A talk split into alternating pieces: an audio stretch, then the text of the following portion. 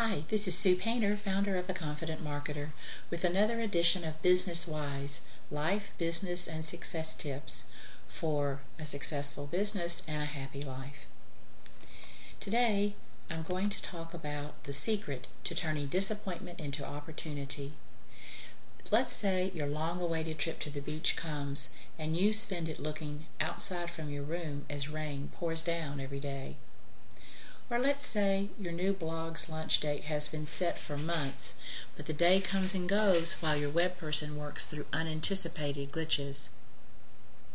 Or let's say you launch a brand new program you've worked on for two full months and the response you get is completely underwhelming. Like the classic old monkey song says, you're feeling like disappointment haunted all your dreams. This is how it is for business owners. You plan for something, sometimes investing a lot of time and brain power and effort, but something changes around you faster than you realize, and you just don't get what you expected. Hard disappointment sets in, and in that very moment of your worst disappointment, opportunity lies. Here's the true thing great business owners know the disappointment, adapt, and move on. Not so great business owners note the disappointment and then spend precious time whining rather than adjusting. In the meanwhile, their opportunity to change course and profit has gone down the drain. If you can adapt to these three truths, you can take them to the bank, literally. 1. Environment changes constantly. 2. There is always opportunity in change. 3. Staying stuck on how disappointed you are leads you away from opportunity.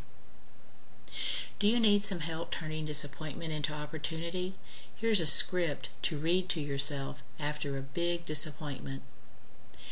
I worked so hard and planned so carefully to do this in my business this month. Now I can see there are changes that are in the way of that success, and I'm really disappointed. But I learn from my efforts, and that experience will come in useful at some point.